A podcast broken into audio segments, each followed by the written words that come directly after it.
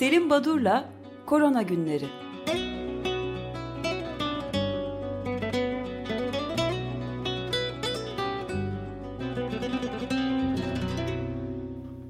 Günaydın Selim Badur, merhabalar. Günaydın, günaydın Feryal, Günaydın. günaydın Özdeş. Ee, efendim, Perşembe günü son programımızı geçen hafta Perşembe günü yapmıştık. Pazartesi yapmadık ve geçen 7 gün içinde e, ortalama 422 bin, 437 kadar e, yeni olgu listeye eklendi. E, başından beri pandeminin toplam olgu sayısı 107 milyonu geçti. E, acaba göreceli olarak böyle bir düşüş mü var? İşte 600-700 binlerden 400 binlere düşmesi küresel olarak. Ee, pek öyle sayılmaz. Herhalde bildirimlerde bir azalma oldu. Ee, önümüzdeki günlerde nasıl e, ilerleyeceğini olguların e, göreceğiz. Çünkü Avrupa ülkelerine baktığımız zaman örneğin İngiltere, İngiltere e, yurt dışından gelecek olan bütün e, kişilerin e, ülkeye girecek olanlardan iki PCR testi istiyor. Bir ikinci gün bir de sekizinci gün e, ve on günlük bir zorunlu karantina uygulatacak herkese.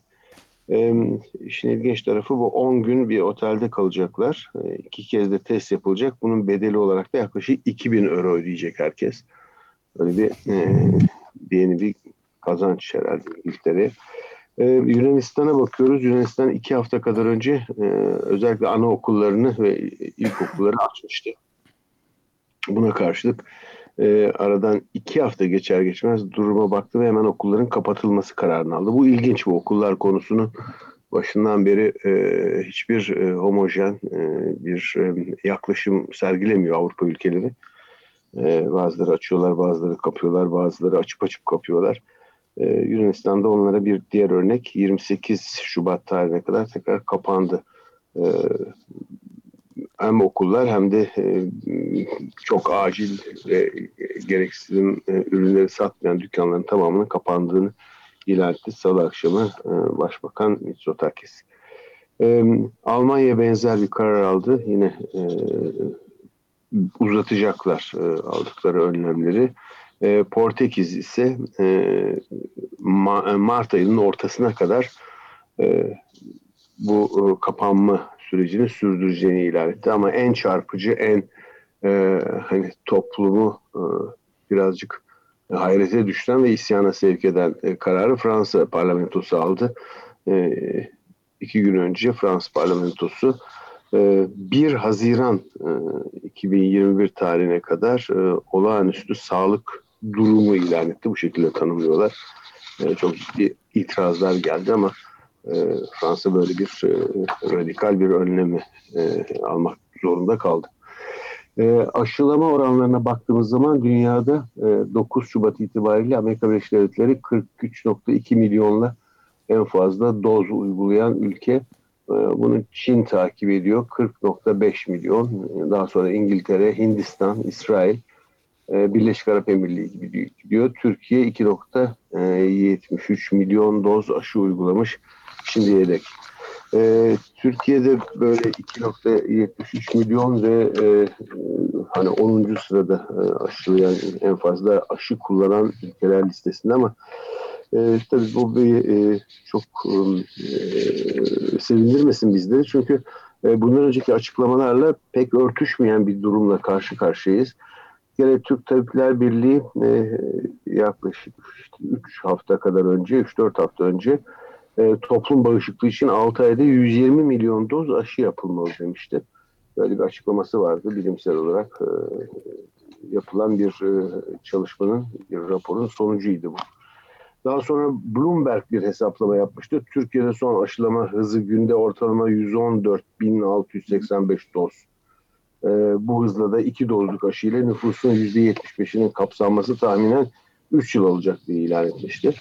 Ama daha ilginci e, e, günde e, yaklaşık işte e, 500 bin ile 1 milyon arası kişinin aşılanması gerekiyor Türkiye'de.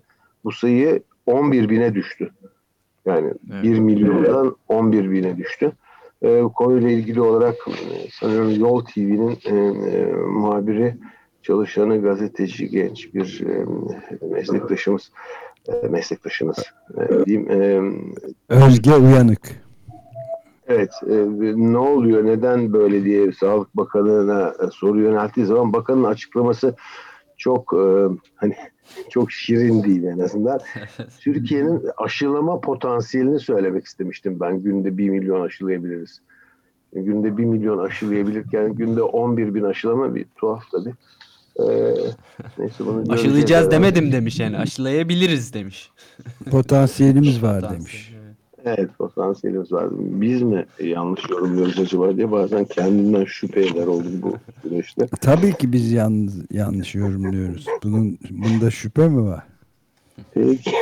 Şimdi pandemi dünyada ilave olarak 255 milyon işsiz yarattı. Bunu söylemiştik ama bir takım e, servetlerine e, servet katan kuruluşlar var. İşte Amazon, Apple, Netflix gibi. E, ama hangi ürünlerin satışı arttı diye bir çalışma yapılmış. Bilgisayar satışları %4.8 e, IKEA'dan alınan ofis koltuğu e, artışı var. Ayrıca Pyrex kap satışlarında %30, robot mikser satışları %34, pasta ve ekmek mayası satışları ise %57 oranında artmış Avrupa genelinde yapılan bir anketin çalışması. Şimdi, e, e, Fransa'da e, tabipler e, o sendikası aslında bizdeki tabipler birliğinin muadilinin adı tam olarak e, tabipler sendikası oluyor Fransa'da.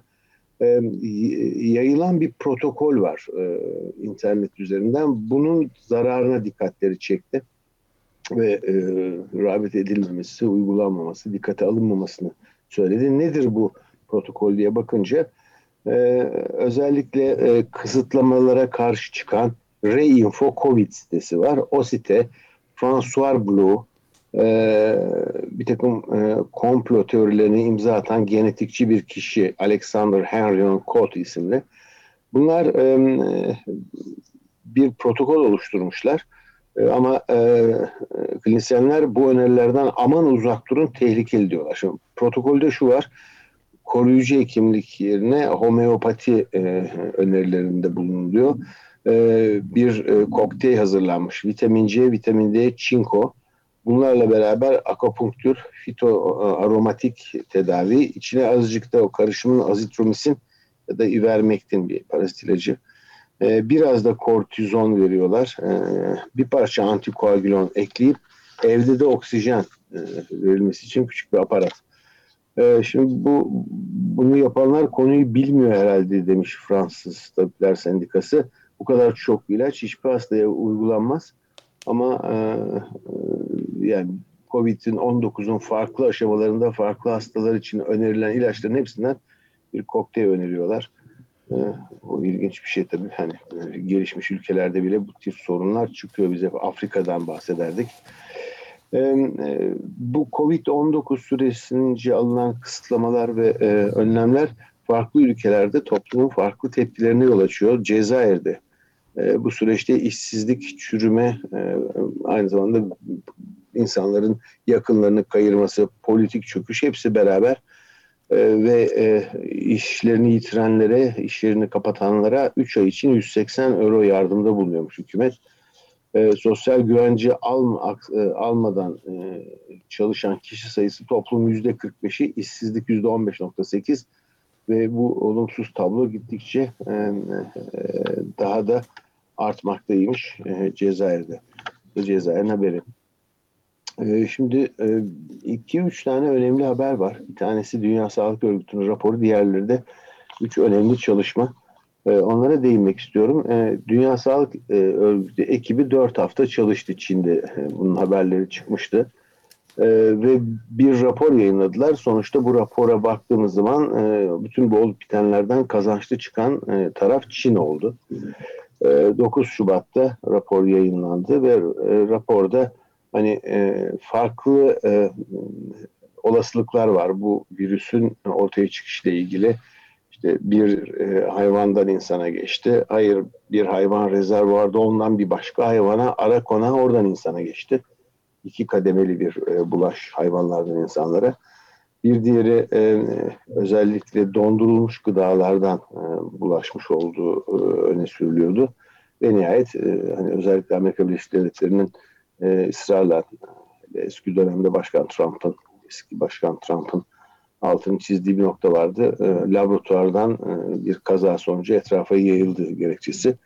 Şimdi bu raporda e, raporu açıklayan Peter Daszak isimli e, bir e, e, bu ekibin üyesi e, kendisi e, diyor ki e, ve aynı zamanda bu kişi Eco Health Alliance diye bir e, örgütünde başında Amerika'daki bir örgütün başında e, ilginçtir bu Dünya Sağlık Ekibi içinde yer alan ve e, Amerika'daki bir kurumun başında olan kişi raporda e, yazılanları bir basın toplantısında açıklarken Amerikan iddialarına pek önem vermeyin gayet tutarsız suçlamalardır diyor. İlginç bir e, bir e, e, yorum en azından. Şimdi e, 11 Ocak'ta e, Nature dergisinde Rogan Grant ve arkadaşlarının benim çok önemli olduğunu düşündüğüm bir çalışmaları yayınlandı. Bu kişiler ağır e, SARS-CoV-2 pneumonisi zatürresi geçiren kişilerin akciğerlerinden bronkoalveoler lavaj almışlar. Yani akciğerdeki akciğer sıvısını almışlar öyle diyeyim. Çok e, karmaşık hale sokmayayım. E, ve bu sıvının içindeki hücreleri e, ve bu hücrelerin özelliklerini başka mikroplara, başka mikroorganizmalara bağlı zatüre ya da pneumo, e, pneumoni e, olgularındaki sıvının içindeki hücrelerle kıyaslamışlar. Yani SARS-CoV-2, COVID-19'da akciğerdeki hücrelerin ne farkı var diğer pneumonia olgularından diye. Hmm. E, ve bunun moleküler biyoloji yöntemleriyle o hücrelerin davranışlarını, içlerindeki içeriklerine bakmışlar. Bir kere SARS-CoV-2 hastalarında e, çok daha fazla bu akciğer sıvısında T lenfositi ve monosit dediğimiz hücreler varmış. Hani e, bunlar kemoatraktan dediğimiz hücreleri o bölgeye çeken, o inflamasyon bölgesine çeken maddelerin etkisiyle oraya gelmişler. E, ve e, bu hücreler e, enfekte mi, bu hücreler içinde virüs taşıyorlar mı diye bakmışlar. Evet, bu hücreler virüs taşıyorlar. Şimdi bunun iki önemli tarafı var. E, ağır COVID-19 olgularında lenfopeni denilen lenfositlerin sayısında azalma görülüyor. Bir kere bu azalmanın nedeni hücrelerin dolaşımdan çıkıp e, dokularda ve özellikle akciğerde yığılması yani işlevsiz kalmaları birinci bulgu. İkinci bulgu diğer e, zatürre olgularında akciğer sıvısına karışan hücrelerin içinde virüs ya da mikrop yoktu. Bunlar da var. Bütün bunlar e, hani durumun nasıl diğer e, zatüre ya da pnömoni olgularından farklı olduğunu göstermekte. E, bu önemli bir çalışma. E, moleküler düzeyde yapılan bir çalışma. E, bir diğeri İsrail'den geldi çalışma. Levin e, Fiefunbrun isimli bir araştırıcı. E, bu araştırıcı ve çalışma arkadaşları aşıların etkisine bakıyorlar ve e, şunu saptıyorlar. Evet aşılar, e, aşıların sağlayacağı, oluşturacağı antikorlar e, virüs ile reseptör arasına girerek bu bağlantıyı kesiyor. Böylece bizleri koruyor. İşte virüsün etkisini nötralize ediyor diyorduk. Ama bunun yanı sıra e, aşıların e, e, virüs ile temas eden kişilerdeki virüs yükünü en az 5 misle azalttığını da gösteriyorlar. Bu önemli e, bir durum. Çünkü böylece siz virüsü alsanız bile bulaş riski azalmış. 5 e, kat daha az bir bulaştırma riskine sahipsiniz. E, bu önemli bir e, çalışma. Belki de en ilginç e, yayın ise Amerika Birleşik Devletleri'nden geldi. Amerika Birleşik Devletleri'nde Pittsburgh Üniversitesi'ndeki bir çalışma ekibi e, yine e, Şubat'ın ilk haftasında Science dergisinde bir yazı yazdılar. Şimdi bu çok ilginç bir çalışma çünkü e, biz mutasyonlardan bahsediyoruz virüsteki. Bu mutasyonlar nedeniyle virüsün daha hızlı yayıldığı, daha kolay yayıldığı ya da daha ağır hastalık yaptığı tartışılmakta. Peki bu mutasyonlar ne oluyor mutasyon dediğimiz zaman?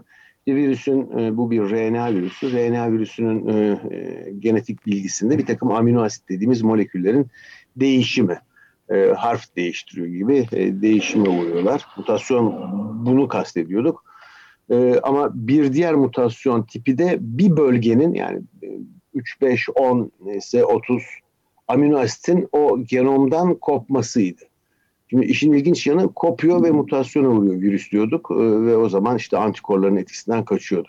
İyi de bu adamlar kimsenin şimdiye dek akıllarına gelmeyen bir şeyi yapmışlar. Bu kopan parça nereye gidiyor? Ne oluyor kopuyor da RNA'dan bir parça? Ve çok ilginç bir noktayı gösteriyorlar. Bu kopan küçük RNA bölgeleri dolaşımdaki aşının ya da doğal enfeksiyonun oluşturduğu antikor ile birleşiyorlarmış. Şimdi bırakın virüsün mutasyon sonucunda yapı değiştirip antikordan kaçmasını bir de bu mutasyonlar sonucunda kopan o bölgeler, o parçalar gidip antikorla birleşirlerse eğer bu da bir başka e, antikorun etkisiz kalma mekanizması ki bana çok ilginç şimdiye kadar e, başka modellerde yapılmamış en azından benim bilgim dahilinde yapılmamış bir yaklaşım, bir çalışmaydı. Bu hoş bir çalışma. Bu ne, negatif bir e, etki yani. Tabii tabii, tabii tabii tabii yani bir parça kopuyor virüsten. Aa virüs değişti diyoruz. Ee, onun olumsuzluğu e, yaratır bu e, kopuş diyoruz ama o kopan parça nereye gidiyor onu şimdiye kadar kimse bakmamıştı. Böyle ilginç bir çalışma.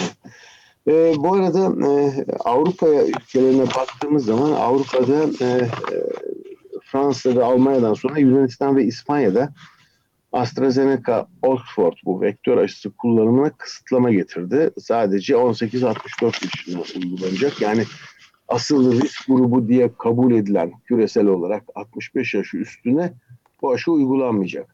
Şimdi AstraZeneca aşısının macerası ilginç gibi geliyor bana. Çünkü başlangıçta bu aşı e, ilk çıkan RNA aşıları işte eksi 70, eksi 20 gibi özel koşullarda saklanması gereken aşılardı. AstraZeneca aşısı 2-8 derecede yani buzdolabında saklayabiliyordunuz. Bu tabii dağıtım kullanım kolaylığı büyük bir üstünlük. Aynı zamanda diğerlerinin neredeyse 10 misli falan daha ucuz bir aşıydı. Bu nedenle e, ilk e, kullanıma girdiği ve İngiltere'nin ilk e, devreye soktuğu zaman İngiltere bundan çok övündü e, Oxford aşısı dünyanın en gelişmiş aşısı olduğu için diğerlerinin ötesinde diye açıklamalar var. E, ya da e, İngiltere'de Royal Society of Biology internet sitesinde eğer bu işe yaramazsa hiçbir şeyin işe yarayacağını sanmıyorum diyorlar diye bir ibare çıkıyor. Ama birdenbire bu aşıyla ilgili bir takım soru işaretleri gün geçtikçe e, artmaya başlıyor. Bir kere aşının e, özellikle Güney Afrika'daki varyant virüslerle oluşan enfeksiyonlarda etkinliği yüzde 22. Çok düşük bir oran e, ve bu ciddi bir sorun. Bunun dışında başlangıçta pek sorgulanmayan bir nokta vardı. Bu aşının çalışmalarında ilk ağızda incelenen bir grup vardı. Bunlara yarım doz verilmişti. Ve e, yarım doz verilen e, aşının e, çalışma sonuçlarında aşının %90 etkinliği saptanmıştı. Buna karşılık daha sonra bu hata fark edildi. Biz yarım doz değil işte olması gerektiği gibi tam doz veriyoruz dedikleri grup, esas grup orada etkinlik yüzde 62'ye düşmüştü. Şimdi nasıl oluyor da yarım dozda yüzde 90, e, tam dozda yüzde 60 bunu ne nedenini ne de mekanizmasını kimse açıklamamıştı. Şimdi bu varyantlara karşı sorun yaptığı, e, 65 yaş üzerine etkisiz olduğu falan bunlar ortaya çıktıkça e, bu geçmişte fazla sorgulanmayan olumsuzluk ya da hata da e, tartışılır olmaya başladı e, daha fazla. E, kim sakladı, neden böyle bir şey yaptı, neden üzerinde durulmadı bunlar irdeleniyor ve e, özellikle e, bütün bu eleştiriler tabii bu e, İngiliz aşısının e, satışını etkileyeceği için e, Boris Johnson e, belirli aralıklarla çıkıp e, bu aşının çok iyi olduğunu söylemek zorunda kalıyor. E, tabii garip bir ticari e, kaygıdan e, sanıyorum e, kaynaklanan bir durum. Evet, ee, Maliye ve Hazine Bakanı'nın da ilişkisi vardı eski şirketi. Evet, bu evet. AstraZeneca ile çok yakın bağlantılıydı ama bir açıklama yapmadı sorulduğu zaman bundan bir kar elde ettiniz mi diye. Etmiş midir bilmiyorum sizce. Etmemiştir herhalde. Peki aşılardan bahsediyoruz. O zaman e, şu son dakikalarda e, çok fazla sayıda Avrupa'da e, bu aşıların patent durumları ve bu fikri mülkiyet hakkı konusu yüksek sesle tartışılır olmaya başladı. Çeşitli düşünürler, çeşitli gruplar E, örneğin e, benim gördüğüm Goel Krikorian isimli e, Avrupa Parlamentosu'nda e, bu fikri mülkiyet hakları ile ilgili e, komisyonun üyesi e, ki daha sonra e, Médecins Sans Frontières Sınırsız Doktorlar Kuruluşu'nda da e, dünyadaki bu aşı ve e, ilaç politikaları ile ilgili raporları imzalamış olan bir kişi. Onun e, e, bir demeci var. E, ilaca ve aşıya erişimin e, bir sorun olduğunu ve bütün bu e, olup bitenlerin, bütün bu alınmış karar ve yasaların tekrar gözden geçirilmesi gerektiren bir durum var. E, şeklinde bir rapor yayınladı. E, ve yine Fransa'da da ekonomist Philippe Eskenazi kendisi e, 1. Napolyon İmparatorluk dönemindeki bir karara e, vurgu yaparak e, nereden çıktı bu e, patent e, konusu diye tekrar patent ve e, jenerik ilaç ve aşı konusunu gündeme getiriyorlar. E, hani bunun ne vereceğini e, herhalde önümüzdeki günlerde göreceğiz. Pek kolay kolay Dünya Ticaret Örgütü'nün geri adım atması ya da bir radikal değişikliğe gitmesini beklemek çok iyimser bir yaklaşım olur ama e, bu en azından e, yüksek sesle tartışılır olması, sorgulanması önemli. önemli.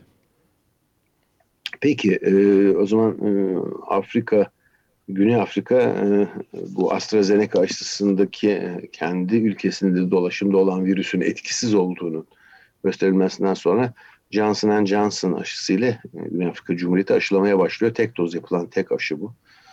Ama e, bu arada e, Afrika kıtasında sadece Güney Afrika Cumhuriyeti'nde değil bütün Afrika ülkelerinde diğer tropikal hastalıklarda çok ciddi artışlar. Trahom ve hani isimlerini saymama gerek var mı bilmiyorum ama filarios, şistozoma gibi uyku hastalığı gibi hani Afrika'da ya özgü bir takım e, parazit hastalıklarının çok ciddi kontrolden çıkış çıkar şekilde arttığını e, yine Médecins Sans Frontières Sınırsız Doktorlar Kuruluşu bir rapor halinde yayınladı. E, ben burada durayım isterseniz. Pazartesi Pardon bir de ben şey ekleyeyim. Afrika demişken e, Gana'da parlamento tatile girmiş. Evet, evet, evet, evet. Bu, bu benim notlarımda da vardı.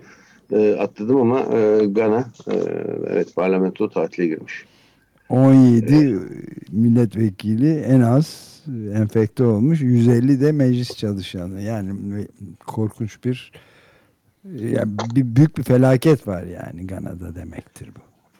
Evet, peki o zaman biraz e, sizi gülümseteyim. NBA maçında garip bir olay oldu. Brooklyn takımının net, e, takımı Nets'in oyuncusu Kevin Durant Toronto'nun Raptors takımının karşı oynadıkları maçın 3. çeyreğinde gelen bir haber sonucu maçı terk etmek zorunda kaldı. Çünkü şüpheli teması olan bir kişiyle e, aynı ortamda bulunmuştu. E, sonuç tam netleşmemişti. Maçın 3. çeyreğinde sonuç ulaşınca e, işte yetkililere maçtan çektiler e, ve kendisi böyle işte çok tepki göstererek çıktı filan yani bu kadar oynadık bir maçın sonunu getirelim diye.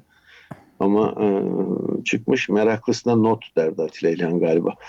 E, evet. isteyenler için 19. dakikada oyundan 19 dakika oyunda kalmış 8 sayı atmış ama takımı da 123'e 117 yenilmiş eğer istiyorsanız bu ayrıntıları da söyleyebilirim. Evet, e, ilk üç çeyrekte onunla beraber oynayan, temasta olan oyunculara ne olmuş? Onu daha sonra öğreneceğiz herhalde. Onu daha sonra öğreneceğiz tabii. O duruma göre. Takımın klasmandaki ve sıralamadaki yerine göre alınan önlemler değişecektir diye düşünüyorum. Değişiyor. Peki e, çok teşekkür ederiz. E, yarın ne var önce sağlıkta onu da söyleyelim. E, daha önce de programımızda konuk almıştık kendilerini böyle Ağustos ayında sanıyorum. E, Profesör Gaye Usler e, kendisi hem Bir Gün Gazetesi'nde e, COVID-19 ve aşı politikaları ile ilgili yazılar yazmakta hem de bir dönem Cumhuriyet Halk Partisi Eskişehir Milletvekili yapmıştı.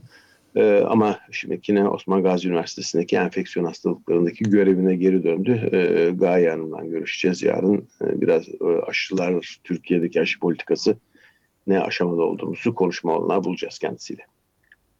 Çok teşekkür ederiz. Ben teşekkür ederim. İyi yayınlar efendim. Yaptım. Görüşmek üzere. Sağ ol. Teşekkür ederim.